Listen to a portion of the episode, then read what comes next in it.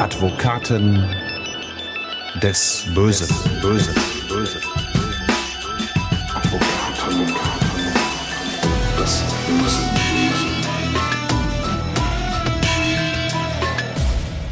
Und ich sage mal wieder herzlich willkommen zu Advokaten des Bösen, ein True Crime Podcast, in dem Strafverteidiger ihre eigenen wahren Fälle erzählen. Mein Name ist Simone Danisch. Ich bin Journalistin, Radiomoderatorin und True Crime Fan und natürlich sitze ich hier wieder nicht allein in unserem kleinen Podcast Studio zwischen den tausenden Akten. Hans Reinhardt ist diesmal bei mir. Hallo Hans. Ja, hallo Simone. Die heutige Akte, die wir öffnen, ist noch gar nicht so alt, die Staubschicht darauf also noch gar nicht so dick, denn die Tat, um die es heute geht, ist gerade mal drei Jahre her.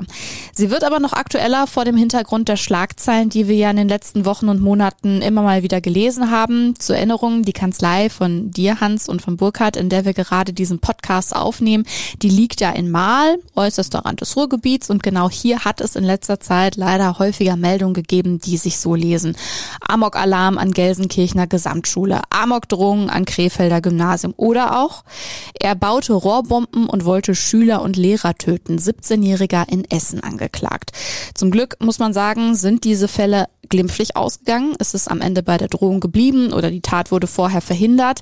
Wir erinnern uns aber auch natürlich an die Fälle, bei denen die Täter nicht an ihrem Amoklauf gehindert werden konnten. 2016 beispielsweise, als ein 18-jähriger Schüler in München mehrere Mitschüler in einem Fastfood-Restaurant erschießt. Am Ende sterben insgesamt zehn Menschen, darunter auch der Täter. Oder der wohl bekannteste und auch dramatischste Amoklauf an einer Schule in der deutschen Geschichte, der am Gutenberg-Gymnasium in Erfurt im Jahr 2002. Der 19-jährige Schüler erschoss damals 17 Menschen und am Ende sich selbst. Das sind alles furchtbare Fälle, aber nichtsdestotrotz sind die glücklicherweise die Ausnahme. Dir geht's wahrscheinlich ähnlich wie mir, Hans. Oftmals muss ich beim Thema Amoklauf ja vor allem an ein Land ganz besonders denken, dass da trauriger Spitzenreiter zu sein scheint, und zwar Amerika. Also wie blickst du gerade als Strafverteidiger, aber auch als Vater darauf, speziell auf die Lage in den USA? Ja, man fragt sich natürlich, was ist da los? Was geht in den Köpfen von jungen Menschen so vor mhm. sich? Und es kommt ja hinzu, in Amerika sind viele Waffen im Umlauf. Mhm. Es ist leicht gemacht und immer wenn da was passiert, wie diese große Sache in Columbine, auf die wir ja später auch noch mhm. zurückkommen werden, ähm, oder so wie hier München, Erfurt, das haben wir ja alles noch in Erinnerung mhm. und sehr präsent. Ähm, und in Amerika passiert das in aller Regelmäßigkeit. Man schlägt leider. die Zeitung auf, leider, ist dann immer wieder entsetzt. Dann kommen irgendwelche Politiker und sagen, ja, wir müssen dafür sorgen, dass äh, der Waffen Umlauf zurückgedrängt wird, dass mhm. das irgendwie verboten wird.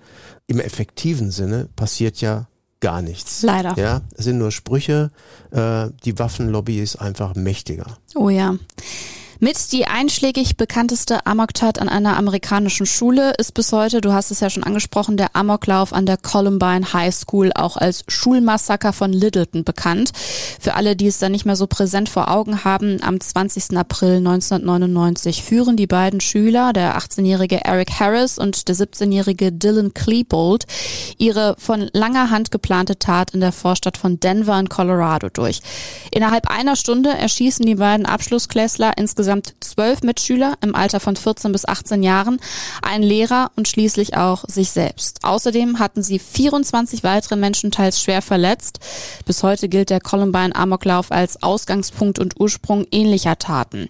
Die beiden Schüler hatten sich nicht nur monatelang auf ihre Bluttat vorbereitet, sondern auch Tagebucheinträge und Videoaufnahmen hinterlassen, in denen das Ausmaß ihrer Gedanken, aber auch ihrer schweren psychischen Störungen später deutlich wurde. Und ich habe es ja gerade gesagt, Columbine gilt als als Ausgangspunkt für viele weitere ähnliche Taten. Und auch in unserer heutigen Akte ist das so, wie wir gleich noch sehen werden. Wir sprechen heute über Andy. Jedenfalls ist das der Name, den wir ihm geben. Das Ganze spielt sich ja, wie gesagt, im Januar 2020 ab. Andy ist damals 14 Jahre alt. Er lebt bei seinen Eltern in Dortmund und geht, wie man das in seinem Alter eben tut, natürlich noch zur Schule. Und Andi ist auch viel im Internet unterwegs, vor allem auf der Seite gutefrage.net. Also mir sagte die Seite was, jetzt weniger als Chatportal in dem Sinne. Ja, man kann da halt der Community eine Frage stellen, ganz egal welche und im besten Fall gibt es dann eine Antwort. Oft werden da so kleine Alltagsprobleme geschildert, manchmal auch ganz banale Dinge, also so Haushaltsfragen zum Beispiel, für die man sonst die eigene Mutter vielleicht anhauen würde. Andi ist dort aber aus ganz anderen Gründen unterwegs, Hans. Er spricht dort über seine persönlichen Probleme, Teenie-Herzschmerz, Streit mit den Eltern, aber auch über Probleme mit Mobbing an seiner Schule und mit seinen Mitschülern. Denn Andi sieht sich selbst als Opfer von Mobbing. Ja, das ist auch so. Ähm er hat geschildert, dass er wirklich regelrecht äh, gestalkt wurde und gemobbt wurde von anderen Mitschülern. Ähm, er ist ähm, von seiner Statur her eher schmächtig, mhm. Ähm, kleiner. Und ähm, dann gibt es in der Schule immer so Redelsführer, so Leute, die sich hervortun. Und ähm, er hat dann irgendwie gesehen, die Bösen sind eigentlich immer die, die da toll sind in der Schule. Mhm. Ja, die, die bekommen, coolen Typen. Die coolen Typen, die bekommen den Zuspruch von den ganzen Mädchen und er ist irgendwie so ein Außenseiter und wenn er da was sagt, dann geht die Hänselei los. Ne? Mhm. Dann kommen so unflätige Ausdrücke wie du Schwuchtel, du Schwuli und all solche Dinge. So, also völlig unsachliche Äußerungen, die schon sehr, sehr ehrverletzend sind. Mhm. Und ähm, in der letzten Konsequenz hat er dann ja aus seinem Kinderzimmer heraus als 14 Jahre alter Teenie ja angedroht, in einer Schule einen Amoklauf durchzuführen. Mhm. Ja, in der Schule, die er besuchte.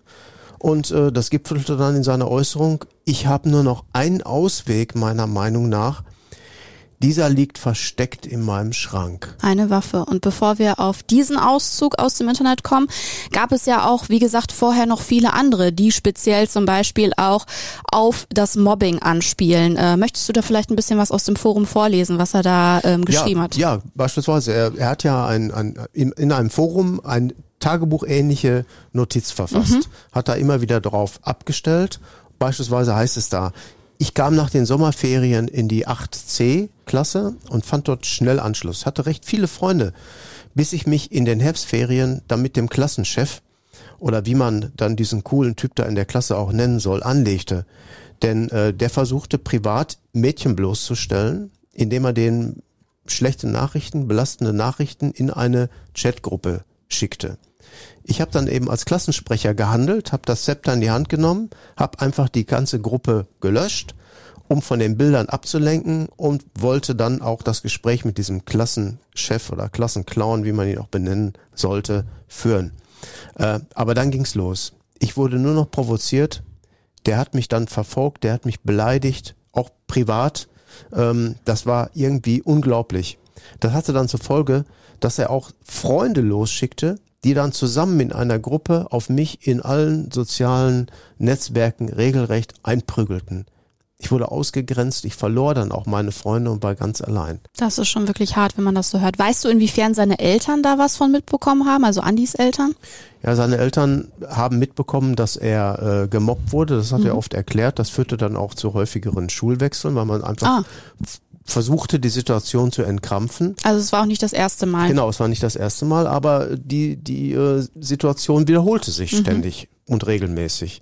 Und irgendwie kam er aus dieser ganzen Sache nicht raus. Seine Mutter sagte immer, du musst lernen, du musst in die Schule gehen, sieh zu, dass du weiterkommst. Mhm. Ähm, also auch, auch der Druck nach guten Noten? Der Druck nach guten Noten, weil sie es auch nicht so gut fand, dass er stundenlang vor dem Computer saß und mhm. irgendwelche Computerspiele gemacht hat, also in eine Scheinwelt flüchtete, wo er dann was gelten konnte. Mhm. Und eben nicht nur in seinem digitalen Tagebuch schreibt Andi alles auf, auch auf gutefrage.net stellt er dann entsprechende Fragen. Wie am besten stärkere Jungen überwältigen. Da schildert er, wie er von einem Mitschüler ständig beleidigt, getreten und geschlagen wird. Oder die Frage, schnell Schule wechseln, unter der er schildert, dass er an seiner jetzigen Schule einfach nicht mehr aushält. Und dann mischen sich aber auch Fragen von Andi unter, die nochmal in eine andere Richtung gehen. Schon in seinem Profil ist zu lesen, ich bin seit drei Jahren auf gute Frage Frage.net aktiv. Ich bin sehr an Waffen bzw. Schreckschusswaffen interessiert und habe eine Leidenschaft zum Zocken. Und er fragt in der Community danach, wie er das Magazin seiner Schreckschusswaffe auswerfen soll, spricht davon, dass er nach dem ersten Schuss aus eben dieser am ganzen Körper zittert. Ja, Andy hat eine Schreckschusswaffe übers Internet bestellt, direkt zu ihm geliefert. Und mit der hantiert er Tage vor dem späteren Tattag auch schon herum, Hans. Vorab die Frage, wie leicht oder wie schwer ist es als Jugendlicher, eine Waffe übers Internet zu bestellen? Wie ist Andy da bitte überhaupt drangekommen? Ja, ich sag mal, allgemein ausgedrückt, das ist ganz einfach. Wer eine Waffe haben will, besorgt die sich, Das bestellt die und lässt sie sich zuschicken. Wow. Das wird kaum kontrolliert. Wie das jetzt genau geht, möchte ich an dieser Stelle nicht erzählen. Ich möchte da also keine Nachahmer Ja. in irgendeiner Form ins Leben rufen. Aber schockierend genug, dass du sagst, es Ja. ist so einfach. Ja, ja, es ist, es ist ganz einfach. Ne? Also ins Waffengeschäft zu gehen und sich eine Waffe zu kaufen, ist weitaus schwerer. Das wird kontrolliert, das wird listenmäßig erfasst. Man muss mal eine Berechtigung nachweisen. Äh, aber in der Grauzone ist ja alles möglich. Er hat ja dann auch wieder diese Sachen in seinem Tagebuch niedergelegt. Ne? Wenn ich da zitiere, da heißt es beispielsweise am 6. Januar 2020 in seinem digitalen Tagebuch, heute habe ich das erste Mal mit meiner Schreckschusswaffe geschossen. Ich habe das Magazin in die Waffe gesteckt und gefeuert. Es war ein ohrenbetäubender Knall und ich hatte einen unglaublichen Adrenalinkick. Ich interessiere mich gerade brennend für das Columbine-Massaker und hinterfrage generell die Amokläufe aus den letzten 20 Jahren. Ich bin gezwungen, das Problem selbst zu lösen, weil nur so meine Seele Frieden finden kann. Ich glaube, das ständige Runtermachen lässt meine guten Kräfte schwinden und meine bösen Kräfte emporsteigen. Ich sehe nur noch eine Möglichkeit, wie ich das beenden kann, indem ich diese Untermenschen beseitige. Wow, also schon diese Rhetorik, ne? Da haben wir Ja. es auch, das Stichwort Columbine, Stichwort Amokläufe. Andi schreibt in dem Zusammenhang davon, das Problem selbst zu lösen. Und bei diesen Gedanken bleibt es nicht nur in seinem privaten Tagebuch, er trägt sie auch weiter auf gutefrage.net, Hans. Genau, denn man kommt dem, dem beabsichtigten Tatplan aus seiner Sicht immer näher. Ne, der Schritt, jetzt den Schalter umzulegen und wirklich zu handeln, äh, kommt in immer nähere Reichweite. Und äh, dann hat er eben wieder einen Text verfasst in seinem Tagebuch, allgemein zugänglich letztendlich, mit der Überschrift Depressionen, kein Ausweg mehr, Fragezeichen. Das war am 22. Januar kurz vor Mitternacht, ne? Richtig, richtig. Und dann heißt es da, ich bin schon seit ich in der Schule bin ein Außenseiter. Ich wurde insgesamt jetzt seit dreieinhalb Jahren gemobbt. Davon zwei Jahre auf meiner jetzigen Schule. Ich habe starke Depressionen und Wutattacken bekommen. Ich streite mich andauernd mit meiner Mutter, die mich nicht versteht und nur darauf aus ist, dass ich gut in der Schule bin. Das kann ich eben nicht sein, wenn ich dort andauernd attackiert werde. Ich war von Donnerstag bis heute krankgeschrieben, da es mir mental so schlecht ging, dass mich der Psychologe von der Schule befreite. In der Zeit haben die Mobber an meiner Schule Gerüchte über mich verbreitet, so dass ich gestern von mehreren in einem WhatsApp-Chat beleidigt wurde. Ich habe nur noch einen Ausweg meiner Meinung nach. Dieser liegt versteckt in meinem Schrank. Eine Waffe. Ich bin gerade, als ich mein Zimmer sauber machen wollte, zusammengebrochen und habe mein Bett voll geweint. Niemand kann oder will mir helfen und mich von der Schule nehmen. Ich habe durch die Gerüchte den letzten Freund verloren. Mein Kopf sagt, dass ich es beenden soll, aber auch, dass ich kämpfen soll. Das ist schon heftig für dieses Alter, Ja. diese Gedanken. Also Ja. ähm, ich finde, man merkt total, dass er auch sehr reflektiert ist. Ist er so auf dich auch später ähm, rübergekommen, dass er für sein Alter schon, sag ich mal, vom Kopf her schon etwas weiter ist, dass er sehr reflektiert ist? Weil ich meine, in dem Alter auch schon darüber zu sprechen, dass man Depressionen hat, das so genau zu versuchen zu benennen, auseinander zu klamüsern, was da eigentlich mit einem vorgeht. Ja, er ist, er ist sehr intelligent, hat sich natürlich ein Innenleben verschafft, war viel alleine und hat sich sachkundig gemacht, hat auch von seiner Ausdrucksweise in Gesprächen immer sehr gewählt gesprochen, also kein, keine Person mit irgendwelchen sozialen Problemen kam auch nicht aus einem Brennpunkt, auch die Eltern beide sehr, sehr gebildet. Und äh, das, das merkte man ihm schon an. Nur dieses Alleine sein und dieser Druck, der auf ihm lastete, das konnte ihm eben keiner nehmen. sondern dieser Druck wurde immer größer. Ja, und diesen Text, den du gerade zitiert hast, den sieht unter anderem eine Userin, die besorgt zunächst bei der Hotline der Bundespolizei anruft. Später schreibt sie eine Mail direkt an die Polizeistelle in Dortmund, in die sie den von Andy verfassten Text mit beifügt. Und was ich wirklich krass finde, Hans, die Userin schildert in der Mail an die Polizei auch, dass man sie bei der Bundespolizei regelrecht, Zitat, abgebügelt habe. Man hatte sie also gar nicht ernst genommen, ne? Ja, da muss man sich mal auf der Zunge zergehen lassen. Sie sagte, man hat ihr dort gesagt, nimm das nicht so ernst, das brauchen Sie nicht so ernst nehmen, man kann da ohnehin nichts gegen tun. Bei der Polizei dann, wo sie dann ihre Mail hinschickte, hat man das sofort sehr ernst genommen. Sehr gut. Ja, und über den Internetprovider und die registrierte E-Mail-Adresse konnte man dann ganz schnell die Spur zu Andy aufnehmen. und äh, hat ihn dann eben in seinem Elternhaus auch festgenommen.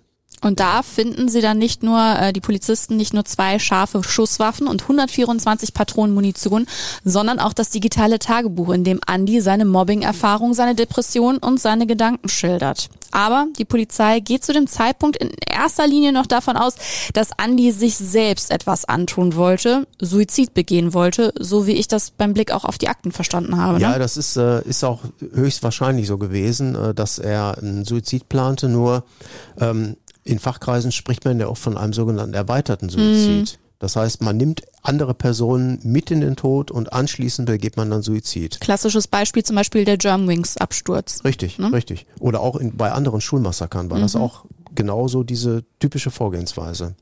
Und ähm, ja, als dann eben Polizisten äh, sich dann den PC von Andy genau angucken, dann fanden sie eben den Titel Meine geplante Abrechnung. Und dann gab es da mehrere Unterordner, Tagebuch, der andere Unterordner hieß Amoklauf.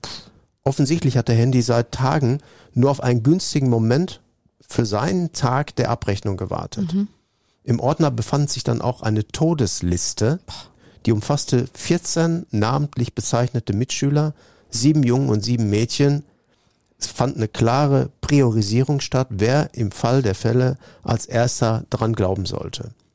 Und hinter dem Namen eines der Mädchen stand, die muss getötet werden oder ich muss sie töten. Ja, und das muss Krass. ganz äh, in Fett, Druck und Großbuchstaben hervorgehoben. Ähm, dann gab es eine weitere Datei mit dem Namen Amokplan und die war dann überschrieben mit dem Satz, dieser Plan basiert auf den Ereignissen der letzten Jahre. Die Opfer sind systematisch ausgewählt. Es folgte eine kühle und nüchterne Auflistung. Waffe, Röhm 96, Pistole, 74 Schuss Munition, aber Sekundärwaffe, Doppelpunkt, Messer.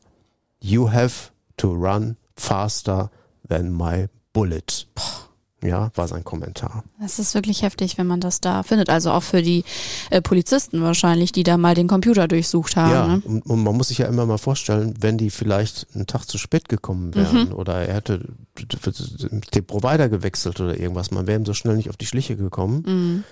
Ähm, ja, dann hätte das, was in Columbine passiert ist oder in Erfurt passiert wäre, auch in Dortmund stattfinden können. Wäre denkbar gewesen. Oder wenn die Userin es eben dabei belassen hätte und auf die Bundespolizei gehört hätte und gesagt hätte, ja gut, kann man jetzt eh nichts machen. ja, ne? Wenn das halt so ist, dann ist das so. Ja. Ne? Ja. Mhm. Es ist wirklich kaum auszumalen, wozu Andi womöglich imstande gewesen wäre, wenn er seine geplante Amoktat wirklich durchgeführt hätte, die Gedanken vom Kinderzimmer raus in seine Schule getragen hätte. Du, Hans, wirst der Verteidiger vom Jugendgericht für Andi. Der Vorwurf lautet Störung des öffentlichen Friedens durch Androhung von Straftaten. Das bedeutet, du hast selbst Andi kennengelernt. Wie hast du ihn wahrgenommen? Wie bist du überhaupt an das Mandat gekommen? Ja, äh, ich bin letztendlich von seinen Eltern beauftragt worden.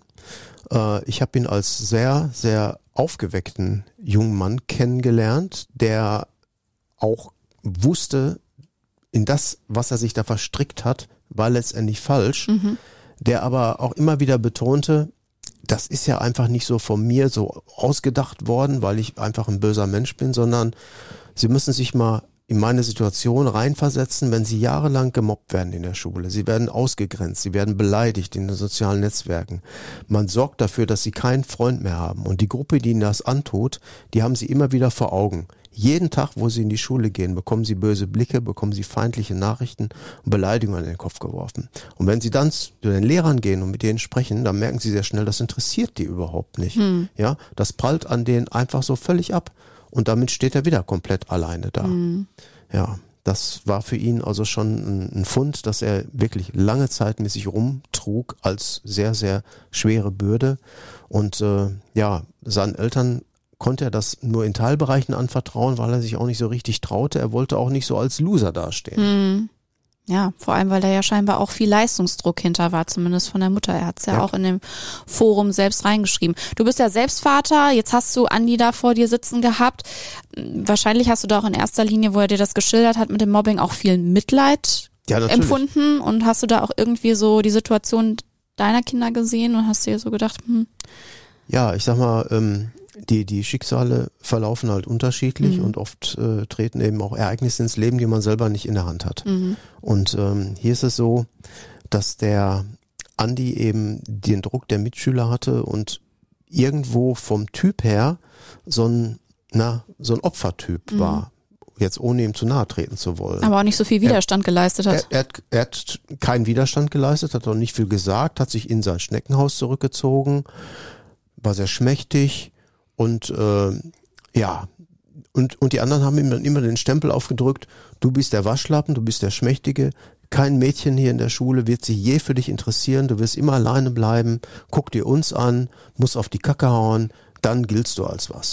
Das wollte er einfach nicht, das war auch nicht seine Welt. Er wollte eigentlich ganz normal mit anderen umgehen. Er hat sich auch für andere eingesetzt in seiner Situation als Klassensprecher.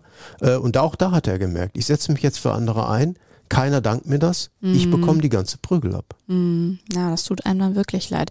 Ja, und seine Eltern, du hast es ja gesagt, äh, sie haben dich kontaktiert. Wie hast du die Eltern denn erlebt? Ja, ich habe die Eltern als sehr ähm, redegewandt erlebt, auch als engagiert, die also auch gemerkt haben, wir müssen da, wir müssen ihm helfen, wir müssen was tun. Äh, und im Grunde ist dieser Fall eigentlich kein Fall für die Strafjustiz, obwohl es natürlich strafrechtlich relevantes Verhalten war. Aber ähm, die, die Strafjustiz kann das Innenleben in so einem Kopf ja nicht ändern. Da kann nur was geändert werden, wenn sich das Verhalten von ihm und auch von den anderen ändern wird. Klar. Die Eltern hatten dann auch noch Strafanzeige wegen Stalkings und Mobbingattacken gegen die anderen Mitschüler erstattet. Er übrigens auch, weil er sagte, ähm, ich möchte auch, dass auf rechtmäßige Art und Weise denen mal klar gemacht wird, was, wie sie sich verhalten, und was sie machen, ist auch strafrechtlich von Bedeutung Das und darf auch nicht in irgendeiner Weise völlig ungesühnt bleiben. Wenn die sich anders verhalten hätten, wäre ich nie in diese Enge getrieben worden. Das war so seine Sicht der Dinge. Und was hattest du für ein Gefühl bei den Eltern, wie sie damit klargekommen sind, dass ihr Sohn solche Gedanken hatte und tatsächlich schon einen ganzen Amokplan da auf seinem PC abgespeichert hatte? Ja, gut, die Eltern waren völlig entsetzt, äh, waren auch völlig entsetzt darüber, wie einfach es zu sein scheint, sich Munition und Schusswaffen zu besorgen. Äh, da blieb denn die Spucke weg. Das glaube ich. Bevor im Oktober 2020 der Prozess vor dem Jugendrichter äh, gegen ihn beginnen konnte, kommt Andi in die Jugendpsychiatrie. Damit einher geht auch eine Begutachtung durch einen psychiatrischen Sachverständigen. Was hat sich dabei aber auch in der Therapie ergeben? Ja, in der Therapie wurde festgestellt, dass bei ihm das Computerspielen zu einer regelrechten Sucht geworden war. Dass er sich da eingeigelt hat. Genau. Ne? Und dann äh, und er gab halt an, dass er bereits einmal mit zwei Waffen sogar in die Schule gegangen ist. Die Waffen hatte er mitgenommen und äh, hatte irgendwas damit vor, entsprechend böse Gedanken, aber hat die Waffen dann doch eben gegen mobbende Mitschüler nicht eingesetzt.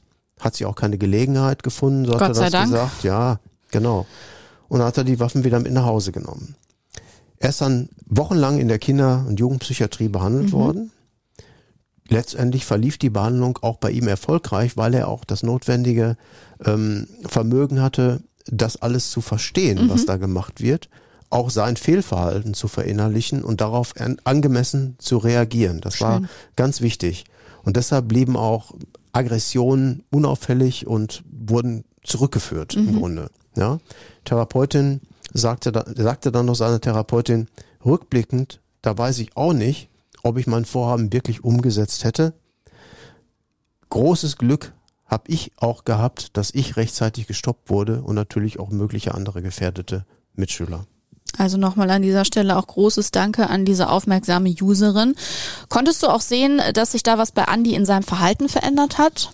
Ja, ähm, er hat ähm, eine Persönlichkeitsentwicklung durchgemacht. Er wirkte also nach der Behandlung, es ist ja ein halbes, dreiviertel Jahr oder so vergangen, äh, auch schon wesentlich reifer. Natürlich klar, dass man im Alter von 14, 15, 16 unheimlich schnell reift. Ne? Da sind, werden ja unheimlich große Sprünge im Rahmen der Entwicklung gemacht. Ähm, hier war es so, dass er schon äh, erkannt hat, ähm, das war jetzt was, ich habe mich da in so einem Grenzbereich bewegt, wenn es schiefgegangen wäre, wäre mein Leben und das Leben anderer wahrscheinlich zu Ende gewesen. Ähm, glücklicherweise ist es anders gekommen. Als im Oktober 2020 der Prozess gegen Andi startet, ist er inzwischen 15 Jahre alt. Corona wütet durchs Land, aber nicht nur deswegen findet der Prozess unter Ausschluss der Öffentlichkeit statt.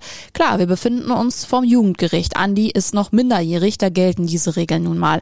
Aber um es mal ganz platt zu sagen, Hans, viel zu sehen gab es so oder so nicht, denn es war eine kurze und schnelle Nummer, ne? Ja, das dauerte kaum zehn Minuten, dann ist das Verfahren eingestellt worden, ohne Auflagen. Ähm, letztendlich muss man aber sehen, das hat schon was Besonderes. Äh, Im Jugendstrafrecht geht es eigentlich um andere Dinge. Und hier letztendlich beweist der Fall mustergültig, dass man im Grunde oft auch vielfach mit leisen und sanften Tönen durch eine vernünftige Vorbereitung und Darstellung der ganzen Situation viel mehr erreichen kann, als wenn man als Verteidiger ähm, auf die Pauke haut, darum krakeelt und äh, möglicherweise alles in Frage stellt. Man Das hätte ja- heißt, wie bist du da vorgegangen? ja, ähm, Kopf auf den Tisch legen und erzählen, was wirklich war, was an einem vorging, dass die Behandlung gegriffen hat, war ganz, ganz wichtig. Und äh, das hat bei dem Gericht auch sofort ähm, entsprechend entsprechendes Ergebnis nach sich gezogen. Na, Im Grunde kann man sagen, der Golfer spricht vom Hole in One, also ähm, der eigentliche Schlag, der saß sofort. Es war auch ganz wichtig. Äh, es wäre völlig kontraproduktiv gewesen, beispielsweise hier alles in Abrede zu stellen. Zu sagen, diese Mordfantasien stammen nicht von ihm. Ähm, hätte ja auch sagen können, dieses Tagebuch hat er selber gar nicht verfasst. Das haben andere Leute verfasst. Der PC war mehreren Personen zugänglich. Äh, auch die, die, die, die Waffen, ähm, die gehören mir gar nicht. Und man kann da unmöglichsten Ausreden ins Feld führen. Im Ergebnis bringt's aber auch nichts. Irgendwann kommt man dann auf die Schliche. Und auch Andi ist damit ja nicht geholfen. Nein, und genau, darum ging es ja auch. Es ging ja darum, was macht man denn jetzt mit Andi? Ne? Gericht und Staatsanwalt mussten sich überzeugen lassen, dass unterm Strich keine Aggressionsfähigkeit mehr vorlag. Dass eben er positive Beziehungen gesucht hat zu Gleichaltrigen, positive Freizeitaktivitäten hatte, sich sozial engagierte. Und äh, deshalb konnte er dadurch eben in wenigen Minuten glaubhaft, es lagen natürlich auch Bericht, schriftliche Berichte natürlich vor, ähm, bestätigen, dass keine dissoziale Entwicklung bei ihm vorlag. Man kam auch nicht zu irgendwelchen Erkrankungen, keine krankhaften seelischen Störungen, keine Geisteserkrankungen, keine tiefgreifende Bewusstseinsstörungen, also keine Dinge, die die Schuldfähigkeit in irgendeiner Form beeinträchtigt hätten. Spricht letztlich andererseits wieder dafür, dass er einerseits auch schlau ist und auch aktiv in einer Behandlung eingreifen und mitwirken kann. Dass Andi am Ende so glimpflich aus der Nummer rausgekommen ist, hat natürlich mit seinem Alter und mit dem Jugendstrafrecht zu tun. Das sieht sich nämlich Heranwachsenden gegenüber in einer ganz besonderen Pflicht, Hans. Ja, im Jugendstrafrecht ist das nämlich anders als im Erwachsenenstrafrecht. Im Jugendstrafrecht gilt der sogenannte Erziehungsgedanke. Man hat es mit jungen Menschen zu tun und man sagt, die sind noch nicht fertig, die können noch erzogen werden, auf die kann wirklich noch eingewirkt werden, ohne dass man sofort mit hohen Strafen kommt. Ähm, und man guckt immer auf den Lebensweg, den so ein junger Mensch noch vor sich hat, wie alt er ist. Und ähm, ja, das Jugendstrafrecht wird zwingend bei Tätern angewendet, die zum Zeitpunkt einer Tat Jugendliche waren. Das heißt also 14 bis 17 Jahre. Unter 14 ist man ja gar nicht strafmündig. Zwischen 14 und 17 oder 17 Jahre, 11 Monate und 364 Tage. Ja, aber ab dem 18. Lebensjahr kann das anders sein. In der Regel ist man auch nach dem Jugendstrafrecht verantwortlich. Man ist dann ein sogenannter Heranwachsender. Das ist ja eine Besonderheit im Strafrecht. Im normalen geschäftlichen Leben gibt's das ja nicht. Da ist man mit 18 erwachsen und fertig, absolut voll geschäftsfähig. Im Strafverfahren ist das anders. Und zwar im Alter von 18 bis unter 21 gilt man als Heranwachsender und dann wird geprüft, ob man entsprechende Reifeverzögerung hat, die es einem erlauben zu sagen, der ist noch nicht ganz gefestigt, der ist eher in der Abwägung eher einem Jugendlichen als einem fertigen Erwachsenen gleichzustellen. Und äh, dann sagt das Jugendstrafrecht, wir, uns geht es hier nicht um Bestrafung als solche. Das Jugendstrafrecht ist keine Abschreckung, sondern das Jugendstrafrecht bedeutet, wie kann man auf den jungen Mann überhaupt noch einwirken. Alle Straftatbestände für Erwachsene gelten auch für Jugendliche, von Raub bis Betrug, Mord, Vergewaltigung, Erpressung. Aber ähm, ein Jugendlicher wird anders verurteilt, weil die Rechtsfolgenseite eine völlig andere ist. Das ist eben der elementare Unterschied. Jugendstrafrecht ist ein Sonderstrafrecht für junge Straftäter. Es kennt keine Generalprävention, sondern man soll einwirken. Es wird eine Strafe gebildet, die in der Regel ähm, flankiert wird durch besondere Maßnahmen, wie beispielsweise ähm, Auflagen, Arbeitsauflagen, Sozialstunden ableisten, äh, aber auch äh, es gibt ja denkbare Aktionen wie Arreste, ein Jugendarrest, ein Dauerarrest. Ähm, viele, viele Kritiker des Jugendstrafrechtes oder anders gesprochen viele Kriminologen auch sagen, dass mit dem Arrest ist eine gute Sache, wenn er auch frühzeitig mal angewandt wird, um einem jungen Menschen mal vor Augen zu führen, wie das überhaupt ist in so einem Gefängnis. Mhm. Die haben ja oft die Auffassung, gerade mit 15, 16, 17, als Beispiel von einem amerikanischen Fernsehkrimi äh, leiten gelassen, äh, geleitet worden, sagen sie dann, das ist ja eigentlich cooler und so, ne? So, das sind die harten so, Jungs. Sind die harten Jungs und so, alle mit ihren Tattoos und ihren Muckis und das ist, da geht's richtig ab, das ist doch toll. Nein, die Wahrheit ist eine völlig andere Welt, ja, eine völlige Subkultur, da will keiner hin.